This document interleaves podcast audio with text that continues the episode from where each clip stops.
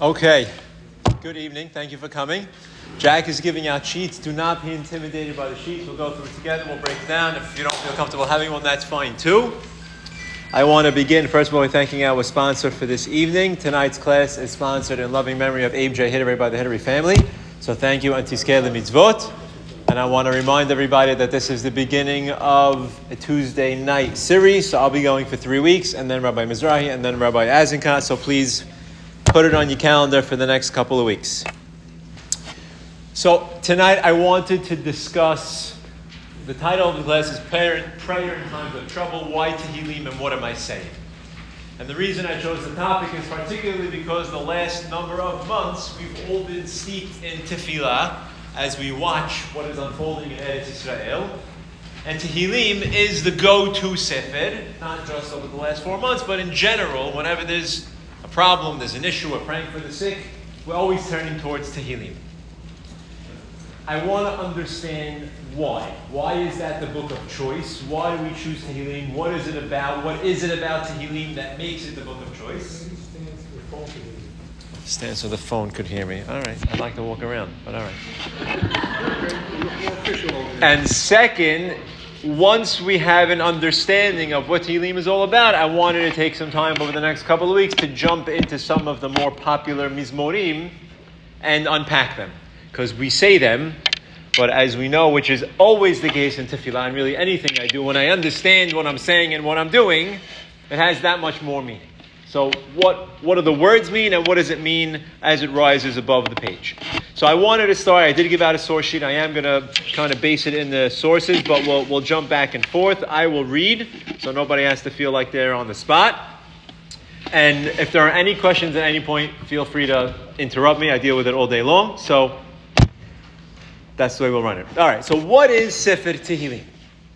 So, there's a very interesting introduction to the book Ma'am Lo'ez. Ma'am Lo'ez is a set of books that is on all of Tanakh, and it breaks it down by pasuk, and there's a lot of commentary on each of the pasukim. So the introduction to Sefer Ma'am Lo'ez on Tehillim writes as follows, and I, I, chose it because I think it's a beautiful piece.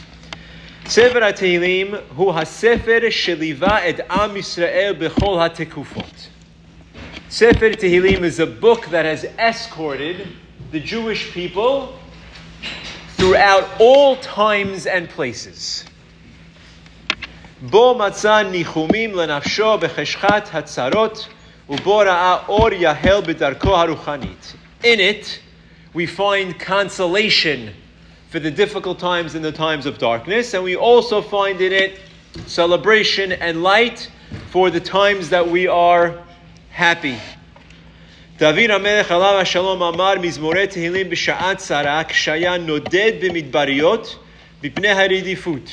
David HaMelech said Tehillim and wrote Tehillim as he was running away from his enemies in caves and corners of Israel that we visit as tourist sites. David HaMelech was sitting in those caves and crevices writing the words that today we use to give voice to how we are feeling. He is the ultimate author, as we will see. Sefer tilim lepeh lekenet Israel. And all of the times throughout history, as we were experiencing the roller coaster of what it means to be a Jew throughout history, Tehillim, as I mentioned, acted as the mouthpiece for the Jewish people. שכן דוד המלך עליו השלום היה שליח ציבור האמיתי של עם ישראל באמונתו. David HaMelech was the ultimate cantor, the ultimate hazan for the Jewish people. בתמימותו in his pureness, בצדקתו in his righteousness, b'shivron libo when his heart was broken, ובבקשת אור Hashem, ובכוח הסבל, and when he was asking Hashem to help him. מתוך תקווה ואמונה בישועת Hashem, out of his hope and his belief in the salvation of Hashem. And when he wrote the book, he was connecting not only what was happening at the time, but in mind, he was connecting the future emotions of the Jewish people with his pen. מתוך יגונה ושמחותיו של עצמו, כשם שהוא לא נתייאש בעיצומם של צרותיו, and just as David HaMelech never gave up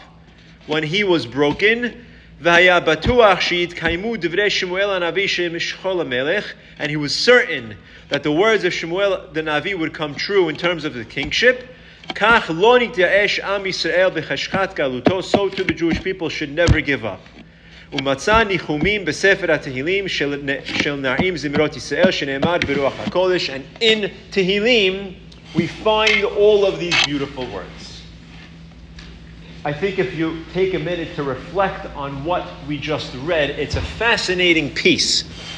David HaMelech was the ultimate Hazan for the Jewish people.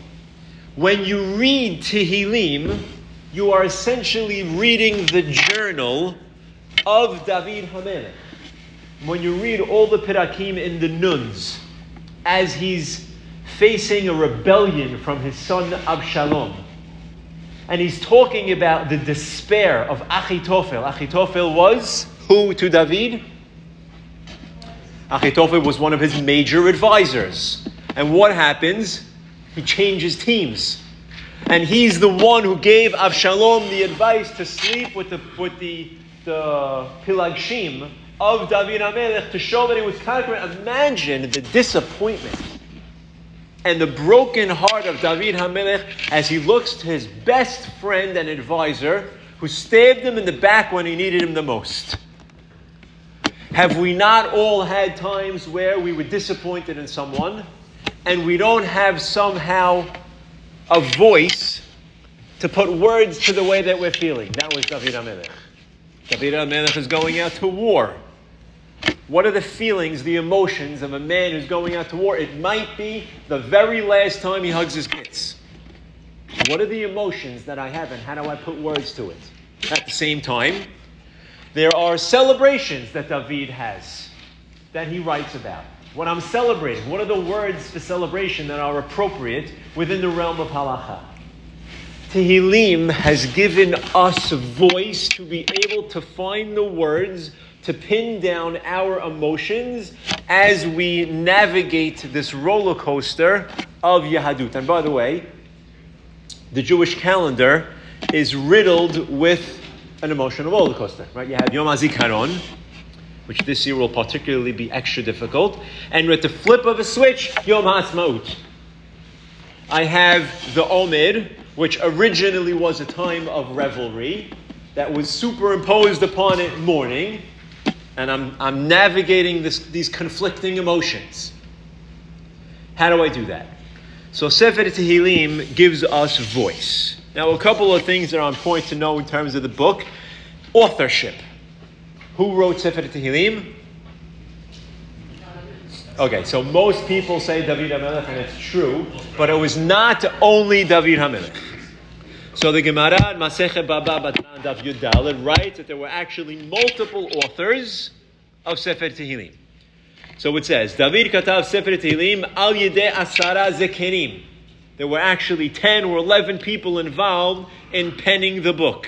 Who are they? Adam Harishon, so Adam, the first man. Ayideh Malki Tzedek, so Malki Tzedek, who you know from the time of Abraham. Ayideh Avraham. Avraham wrote some chapters. Moshe.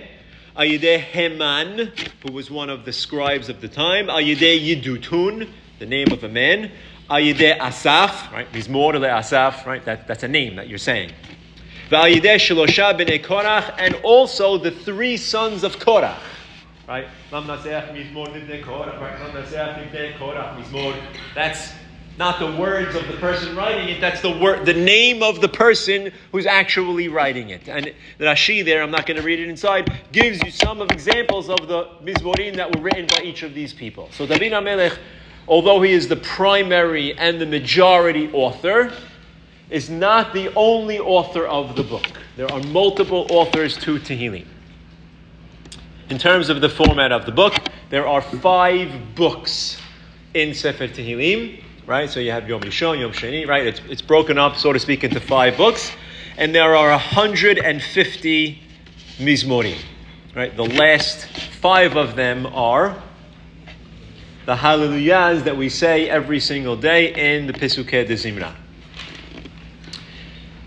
The Gemara there writes that David's favorite Mizmorim, he would open and end with the same word. Can anybody give me an example of a chapter of Tehillim that opens and closes with the same phrase?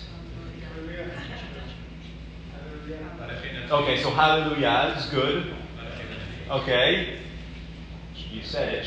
Yes, the last pasuk of Ashrei is not really the last pasuk of Ashrei. It was drawn to it from another one, which we could discuss. But there are multiple examples of the ones that he were most beloved to him, as shown by the poetry that goes into it, opened and closed with the same word, which may be one of the reasons why the Hallelujahs are chosen in Pesukei de Zimra. It, there's also what to say based on Tosafot here, which seems to imply that the first Perek opens and closes with the same word, which based on the way we have it today is not the case and therefore it could be that the way we have it today, it's broken up a little bit differently than originally written by David HaMelech, which is a conversation in and of itself. Okay, in terms of the background of the book, a couple of important points. or a couple of words that are important. So I'm, I'm, on the top of the second page where it says background. I just want to get some words here because as we read the Mizmorim, it's going to be important because some of these words that we can't translate don't actually have translations. They're a reference to something. So I'm going to read for you the Gemara. It says, Tanu Rabbanan. כל שירות ותשבחות שאמר דוד בספר תהילים מרבי אליעזר אומר כנגד עצמו אמרן. רבי יהושע אומר כנגד ציבור אמרן, וחכמים אומרים יש מהם כנגד ציבור ויש מהם כנגד עצמו. Right, there's an argument, as always there is in Judaism, about anything, whether or not when David HaMelech wrote the Tehillim, the chapters, did he write them for himself? Did he write them for his people? Or was there a combination of both? Right, it seems to be there's a combination of both. When we jump into the first Perek, you'll actually see that come to life. But it seems to be David Melech in some cases was writing on behalf of himself, and in some cases on behalf of the people. Ha'amurot belashon yachid keneged atzmo. When it's in the singular form, he wrote it for himself. Ha'amurot belashon rabim. When it's in the plural form, keneged tzibur, it's for the people.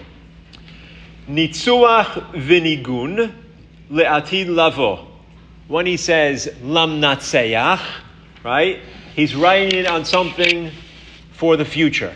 Maskil, right? Maskil. When you see the word maskil, ayide turgeman. There was a scribe or a translator involved. When it says leDavid mizmor milamed shesharta alav shechina v'achar amar shira. When it says leDavid mizmor, it means that he had ruach hakodesh and then he wrote it. When it says mizmor leDavid, it means he wrote it and then he got Ruach HaKodesh. Right? So there are words here that are important to know. By the way, what does the word lam natseyach mean? To the conductor. Because Tehillim was often accompanied by music. So lam natseyach was a cue to the conductor, right? It's like the, what does he do? The, like that type of thing. It was a cue to the conductor to accompany it with music where primarily were Tehillim said on a daily basis?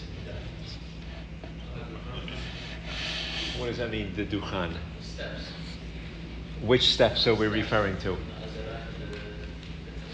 Okay, so the Bet HaMikdash had the, the outer courtyard, which let's say was from this stage to the front row.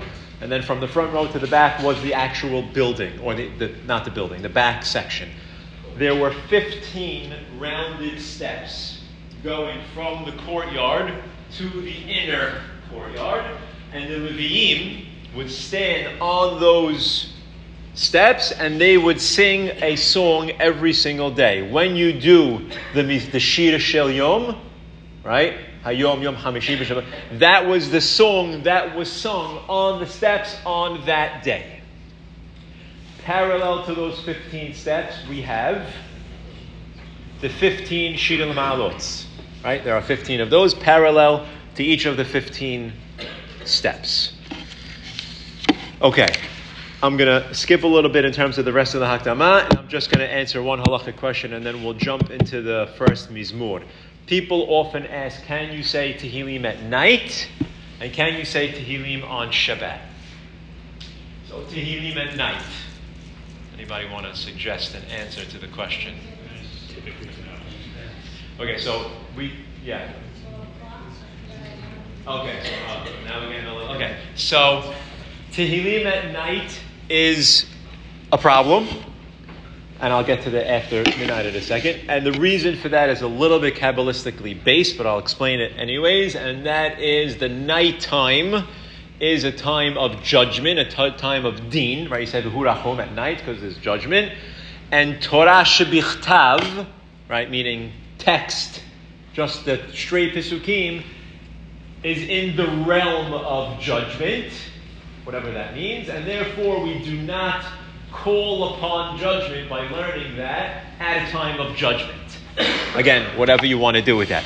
After Chatzot, which is not always 12 o'clock, but after midnight, whenever that is, it would be allowed because you now entered into a new arena, so to speak. Ah, so if there if there is an emergency situation, right, which is why generally speaking, if you have you one of part of one of those tehillim chains and you have a perek, you shouldn't save it for the night. You should say it in the day. However, if there's an emergency, Bar Minan, there was a very bad accident, and you just got the information and it's nighttime, we would override that for the sake of saying the tehillim. On Shabbat, it would be allowed because there's no deen on Shabbat. So Friday night and Saturday, you can say Tehillim. Good? Yes. Because again, there's no there's no deen on Shabbat, and therefore you would be able to say it. And Yom Tov as well would be the same. So Yom Tov at night you'd be able to because there's no there's no deen. Okay. Any any questions about the format, the book, the background of Tehillim? Judah. What about other parts of Tanakh? Can you read those at night? So it, so it should only be if you're learning it with commentary. If you fold into the learning Torah Shabbat Peh, you're going to learn Rashi, Ramban, whatever, then yes. But to just do Pshat would be a, would be not based on that idea. So I don't know. I don't know. I know that Chacham Ovadia writes about it, and that's a Sfaradi custom. I don't know what the Ashkenazim do. Um, there was one other point I wanted to make, and I forgot what it was, but I will swing back around when I do remember. Um, oh, so I wanted to ask. So when somebody's sick, we go to Tehillim. What, what, what's that all about? What's that all about? Jack. Okay, so that's a great point, and we'll actually see it in this first Mizmor. So David Amelech had a very difficult life, right? His son rebelled. He lost a kid. He was run after by Shaul, right? He had a difficult. He was a warrior. He couldn't build a Beit Hamikdash because there was so much blood on his head. Right? David had a very difficult life. So if there's anybody that understands sorrow and despair, he is the person. And again, that's one of the reasons why when he gives voice to our emotions, that's what we are connecting to. Right? But how does it work, so to speak, that we pray for the sick with Tehillim? It's not fixed. The problem is, I think people think it's fixed. It's that you're connected to Hashem by reading with these words, and then you hope you have this person in mind that's not well, in order to have good judgment on it. Okay, so you said something very important there, which I want to harp on, and that is it's not a, there's no magic formula embedded in this thing where I just read Tehillim and things happen, right? And that's, that's true about everything that we believe in Yahadut, right? There's no magic formulas. I don't put on red strings and then I have good luck. I don't put keys in bread and then I have good luck. That's not how this works, right? There's no amulets or charms. It's about fostering, strengthening my relationship with Borei Olam, and in that, building and moving forward. When I'm saying Tehillim, if I'm just reading words on a page, that's very nice, but there's no magical formula. The point is, A, I should understand what I'm saying, B, I should recognize that I am connecting to David HaMelech and the sorrow that he felt. C, have in mind the person who is now in sorrow and in the merit of the Torah that is being learned in my saying of the Tehillim, which means more than just reading words on a page, this person should have the zechut of being healed. Right? It's not, and I'm going to say something now that might be a little bit whatever, but the, the, the, you know, the Tehillim chains that go around. I'm, I'm not the biggest fan because I find that people just read them thinking that they check the box, and that's not as valuable as understanding what you're learning, reading, saying, or doing something else in the merit of this person's refuah shelema, as opposed to just checking a box. I find sometimes that it's I checked my box for the day, which is not it's not how it works it's a it's a it's a good thing in that you're recognizing it. It's not a right.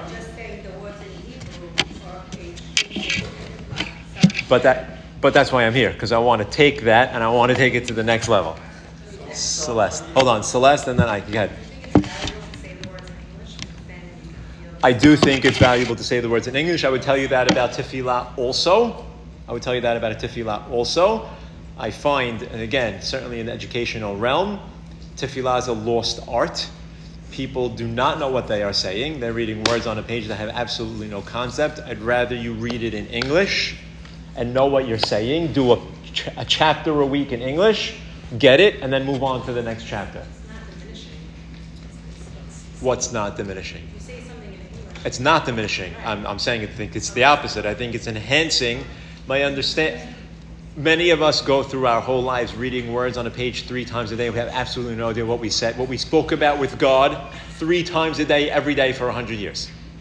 It's a very sad thought when you think about it, right? You would never have a conversation with someone just reading words that somebody gives and said, Here, say this. Well, what am I saying? What am I? I'm talking to the other person. What is it? I want to know what I'm saying. We don't do that. So I agree with you. understanding I, I can't read. I got it. I'm sorry. Understanding that it's not a magic elixir. Like no such thing. No such thing. So why why not open the Echad and just and say what you have to say, the, rather than, than reading there,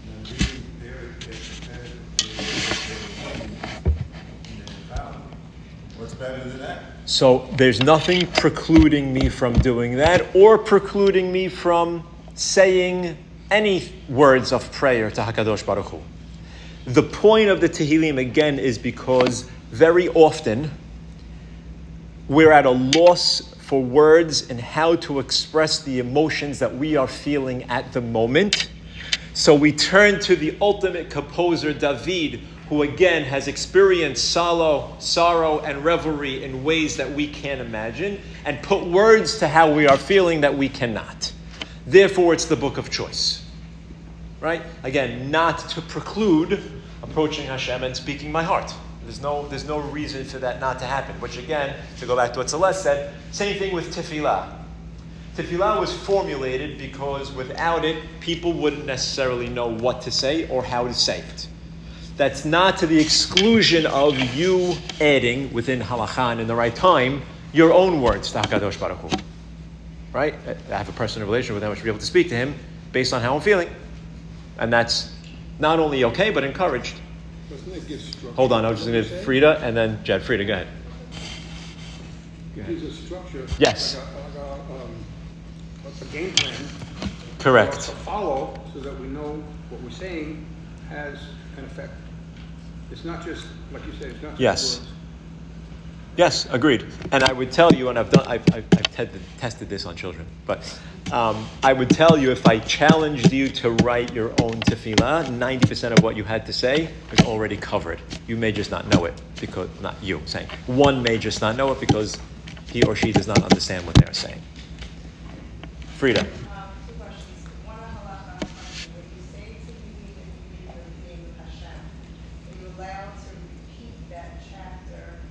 Yes. In a row or again? As long as you're saying the whole pasuk, yes. It's different than prayer, I guess. Well, prayer is a bit acha. I'm saying a beracha, I can't repeat it multiple times because there's no reason to be saying a beracha multiple times. This is Pisukim. So I can say it as long as I'm reading it at least each pasuk in its entirety. And then the authorship and specifically for chapter one nineteen. That also King David wrote that with the? So it seems to be not. Seems to be not. And 119 goes in the letter of the Aleph, in order of the Aleph Bet, which is its own concept that when you do something in Aleph Bet order or Talif to Af, or Talif, Taf to Aleph order, it has also a certain uh, power or ability because of the fact that it's giving organization to the thoughts. Kuf Yated is always the one people don't want in the Tehillim chain. Um, does, doesn't necessarily seem to be that way. Could be, could be, does, but not necessarily, right? Somewhere in the page it says, and so ended David's authorship, but we know that he did the Hallelujah, so that's not exactly the case. So hard to say whether or not 119 is in, but not necessarily. Yes, I uh, Babel way past his time. obviously. Yes. So not him. It wasn't, or, nor any of the authors that were mentioned either. Okay. So ma- many books will give you a whole paragraph before you can tell you about that. And Okay. Either, either when David wrote it, or he was getting chased, or he was hiding, or other things about it, and they'll, and they'll say, oh, it's good to read, or it's not good to read. And if you use a similar book, often you understand what the chapter's about, it's still okay to read it in Hebrew, though you don't understand each and every word, but you understand the Yes. Yes. Again, the, I think the goal is not to eliminate this recitation of something in Hebrew, but to move to English for a time so I understand it, and then move back as at, at least in the general gist of things. So I don't. in Hebrew have more power, even if Yes, read them in English? And something always has more power when it's said in the original language, right? I could say that about anything. There's always something lost in translation, Uh, and I would say that from English to another language also, right? There's always something to saying something in its original language. Okay, Michael, and then I want to jump to the first Mizmor. Go ahead. So, in addition to being like something that you um, think about a vertical connection through time, let's say, because doesn't some of the power of Tehillim, even if you don't know exactly what he's saying, is we tend to say it in groups together. There's something about being on the same page with others. Not that you couldn't just chant mindless words together. Right. I'm not saying that, but I think that there, there's some, that there's something about that formula or that commonality of doing it together.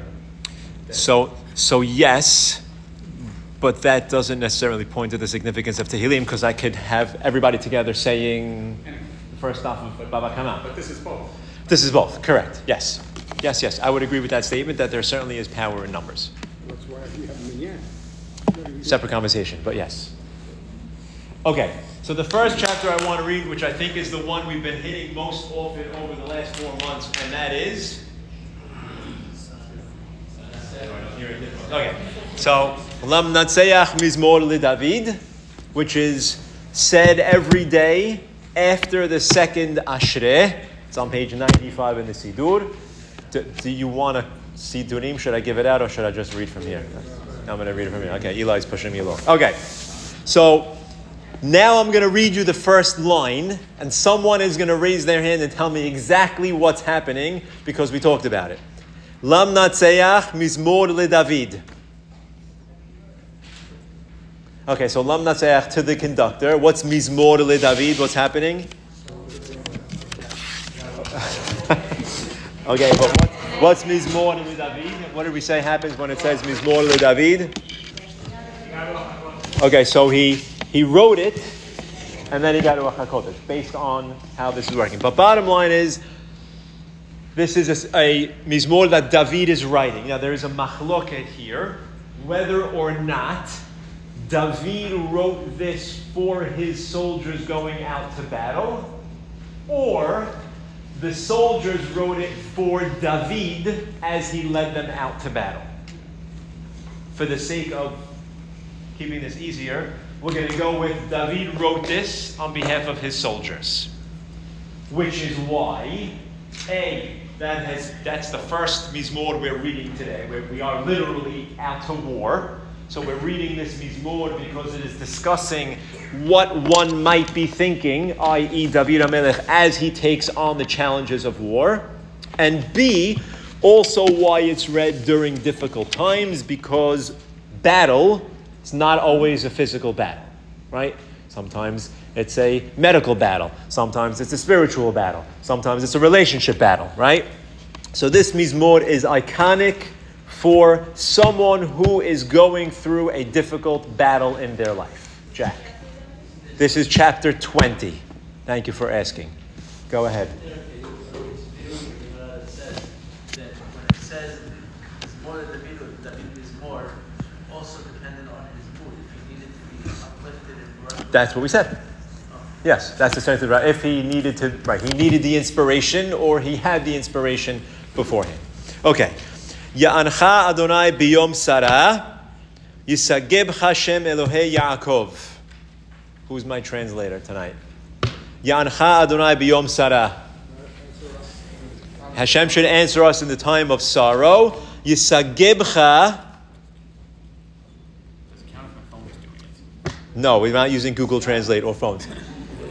Yisagevcha means to raise you up. It's a very uncommon word. It's only used 20 times in the entire Tanakh. Shem Elohei Yaakov, the name of the God of Yaakov.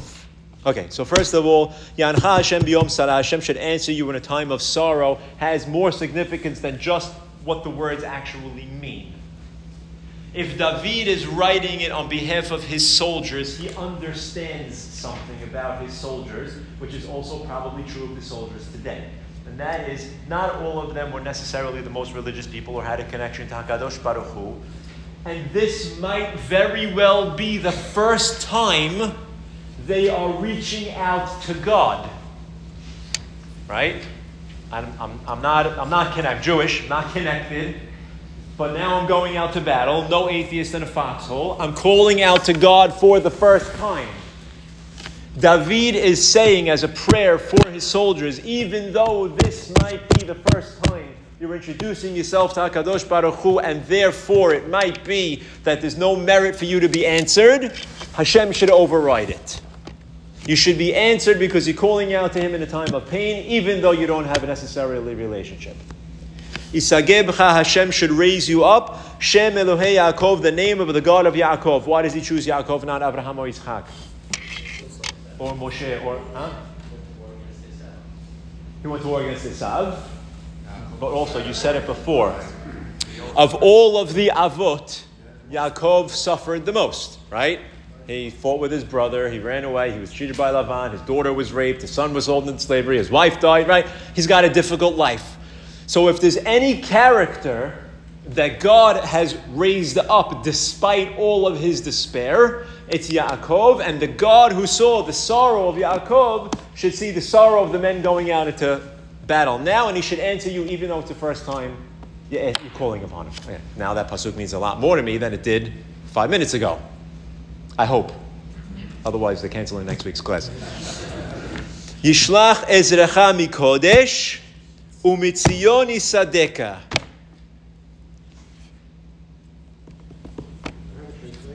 No, no, no, no phones. We gotta, you gotta do it here. Yishlach ezrecha mikodesh umitzion isadeka. He should send his help from Kodesh, umitzion, and from Sion, Isadeka, he should support you. This is a, an essential line to our philosophy today. First of all, what is Kodesh? Kodesh is the Bet HaMikdash. And what's Tzion? Yerushalayim. What is Yerushalayim symbolic of? Success, money. Yishlach Ezerkam, Hashem should send you help from the Bet HaMikdash. And he should support you from Sion, meaning your soldiers, your money, your resources, your weapons, your soldiers should also help you. What philosophy is being encompassed in this pasuk? That when the Jewish people fight, we fight on two fronts. A, Borei Olam, we pray, and we should be sent help from the tefillah that we're saying, from Kodesh. And B, yeah, we got to pick up guns and we got to fight. I mean, you're not going to sit there and pray all day and expect that as this rocket's falling on your head, they're just going to magically disappear. So you have to fight and you have to pray. And by the way, there's a difference between Ezra and Sa'ad. Ezra is primary help, and Sa'ad is secondary support. So the primary help should come from Borei Olam, and the secondary should come from the warriors. But again, that's the philosophy. There's a famous story, I'm sure I told it once before, of a Jew who went to West Point. Yes, Jew went to West Point, and he was taking a military strategy class. The class essentially was taking apart all of the wars in modern history and explaining the strategy of the victors of war. And he takes the entire course and he notices that at no point in time did the instructor use any of the Israeli wars. 48, 67, 73 not mentioned. Jewish kid very upset so he's deciding whether or not after the course is over he should approach the instructor, which is not something you do in West Point, right? This is not uh, whatever, right? It's not something you do in West Point. You don't question the teacher, but he decides that if he doesn't do it, he's not going to be able to live with himself as a Jew, and he questions the instructor. And he knocks on his office door one day. He says, I'm sorry, but I need to ask you a question. You went through a whole military strategy course, and you completely ignored the existence of the state of Israel and the wars that we won. So the instructor says to him, he says, first of all, we don't do that here, and there's going to be consequences. Second thing is, he opens up the bottom left drawer of his desk, and he takes out a sidur, and a chumash, and a koracha. He says, you should know that I'm also Jewish. And then he takes out a stack of files and puts it on the table. He says, In these files is every document I was able to collect about every single war in Israeli history. None of it makes sense. They should not have won any war that they fought in 67, 48, or 73. They shouldn't have won. If you want to ask me my professional opinion, they should have lost every war. I can't explain God in the classroom. And that's why I didn't teach it. And that's exactly what we're saying. We have to understand that we fight on two fronts.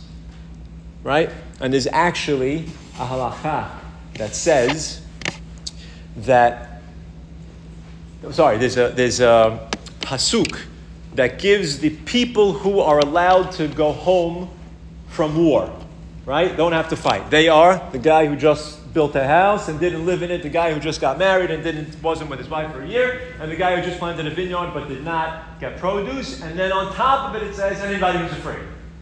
Well, we're all afraid, right? So we're all exempt. So the Gemara says, no. What is it referring to? It's referring to someone who talks between putting on his tefillin shel yad and his tefillin shel rosh, he should be afraid that he's going to be killed in war. Really? Of, of all the things I should be afraid of violating that might get me killed in war, that's not one I would have put in my top 50. Right? Violated Shabbat, violated. Okay, tell me, give me the big ones that I violated, and then, okay, that's what it is. So there's a beautiful Perush that writes as follows It's the same concept. My hand my arm is symbolic of the physical. I'm going out there and I'm pulling the trigger and I'm, and I'm killing the enemy. My mind is symbolic of tefillah, spiritual pursuits. Anybody who makes a disconnect between the fact that he's got to pick up a gun and the fact that he's got to pray to HaKadosh Baruch Hu, then you have a problem going into this battle. Then you miss the point. Because if you think that only through the might of your own hands you're going to win, you're wrong. And if you think in only praying to HaKadosh Baruch Hu and not picking up a gun, you're also wrong. They need to come hand in hand. That guy, he should be afraid because he doesn't get how the Jewish people fight. That's the second pasuk. How does David go about to say to him, did not exist at this time? David Amelech, no, David Amelech. So, but David knows, right, because he asked for his son to build it. So he knows that the building is coming. That central location, whether it's the Mishkan or the Bet HaMikdash, should come from there. Right at the time, there's the Mishkan. Right, the Mishkan was in Shiloh for 369 years before they built. Iskor kol min hotecha ve'olatecha yidashen esela. Who's got me covered on translation? So Yizkor kol min Hashem should remember all of your korban minhaz Ve'olatecha and your korban olot yidashene sela. What does yidashene mean? right, should be like ashes, meaning it should be as though it was accepted, right? What does the ashes represent? That the korban was accepted, right? Hashem came down and accepted. So all of your tefillot in going into battle, and or or of all of the korbanot that you offered in preparation for going out to battle, Hashem should have accepted them, and in that merit you should go in and feel that you're going to be successful. What is Selah? Selah is not really a word. Selah is more of an expression. It's more of a, it's a musical note or an expression of, Music is, are you- yeah, it has a musical value. Selah, they translate it as forever, but that's not really a translation. It's more of a musical note. It's like we say Lam Nasech is the conductor. Selah was something that meant some kind of musical interlude or something like that. The next pasuk is very emotional.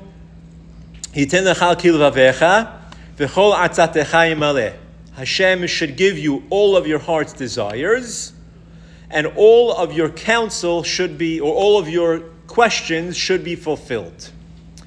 When it says Hashem should give you all of your heart's desires. I'll never forget. We had here, maybe it was ten years ago, Colonel Benzi, uh, Benzi Gruber. He was here. He actually runs a base on the border of Gaza. Right? I'm supposed to go there, but it's closed now for obvious reasons.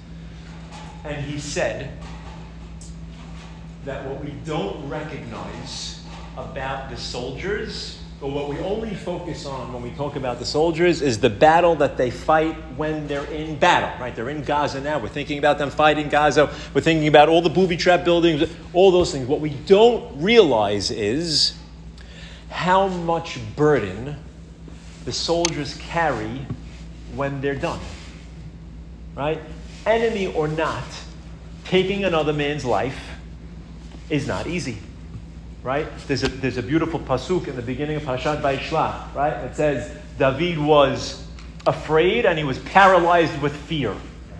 Yaakov, sorry. So Rashi asks, what's the difference? Why did you tell me he was afraid twice? So it says he was afraid that he might be killed. He was paralyzed with fear over the fact that he might have to kill someone else. Meaning, the thought of pulling the trigger on another man's life was more fear inspiring than the fact that he might be killed. So you have these soldiers who, again, you know, we're rooting them on, you know, do what you got to do.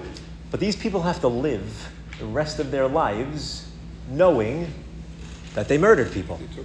And that's not easy. Again, enemy or not, huh? They get PTSD. They get PTSD. For sure, they get PTSD from what they've seen, and they get PTSD from the fact that, again, again I'm not getting political now, but civilian. uh, There was a cartoon which, which was horrifying a few weeks ago when the IDF accidentally killed the three hostages that came out waving. So there was a cartoon of like a faded image of the three guys who were killed, saying essentially in one way or another, I forgive you.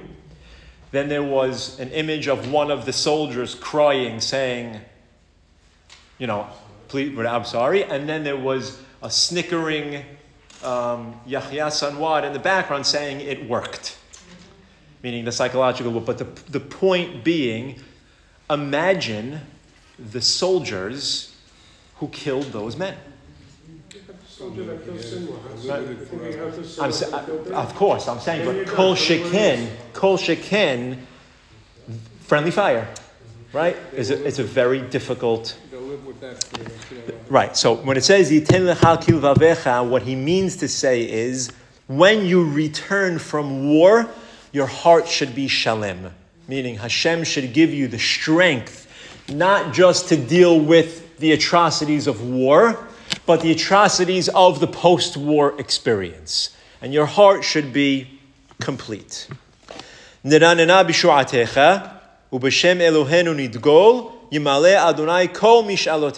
What does that mean?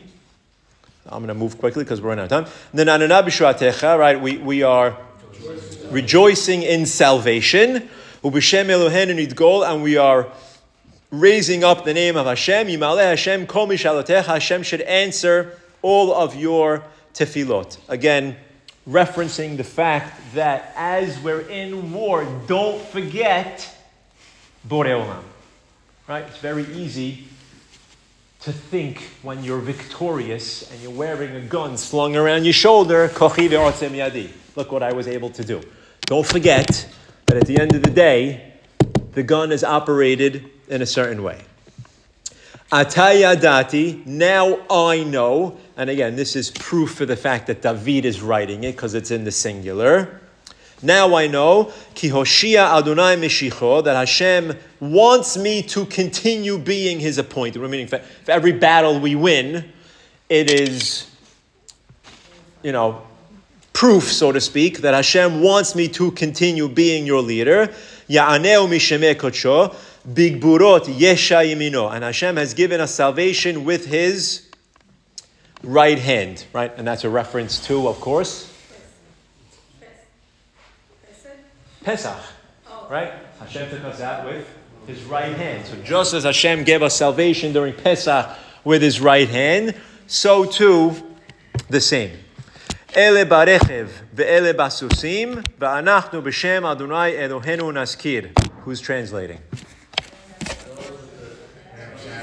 Good. They're their horses and chariots, and we have Borei Olam. Again, same, same concept. You mean always refers to Pesach? No, Yamin is referring to the right hand. I'm saying that the imagery that we get when we talk about the right hand as being salvation usually takes us back to Pesach where he carried us out with his right hand. You mean Hashem Rahman? I, right, I'm saying, but when in terms of when you come in Yeshua, right, Yeshua and Y- Yamin usually draws upon the Pesach uh, illustration. strong right hand? Yes. The Koach Gadol B'yad Hazakah. Hema kareu v'nafalu v'anachnu kamenu v'nitodad. They have fallen, right, and are beaten, and we stand up and we stand tall, which again is a double entendre. Not just that we have survived the war physically, but we have also survived the war in terms of our morale. Right? When we say Am Yisrael Hai, right, we don't just mean that we should physically be here. We mean we should be proud and we should be strong and we should be invested and we should remember what our mission is. And he's telling his soldiers, we're physically here, but more than we are physically here, we are spiritually, morally, ethically here. And then the last pasuk, according to the Mifarshim, is what they would sing on the way home from battle. Adonai Hoshia, Hashem has given us salvation. Hamelech Ya'aninu b'yom korenu, and He should continue to answer us as we continue to call upon Him, because unfortunately we know that this is not going to be the last time we go out to battle, whether physical or otherwise. And we recognize now that our salvation is coming from Borei Olam. So there's a lot packed into a very short mizmor that is very appropriate for today for obvious reasons. And again, is very appropriate when one is struggling with a difficult situation in life and is looking to put words to their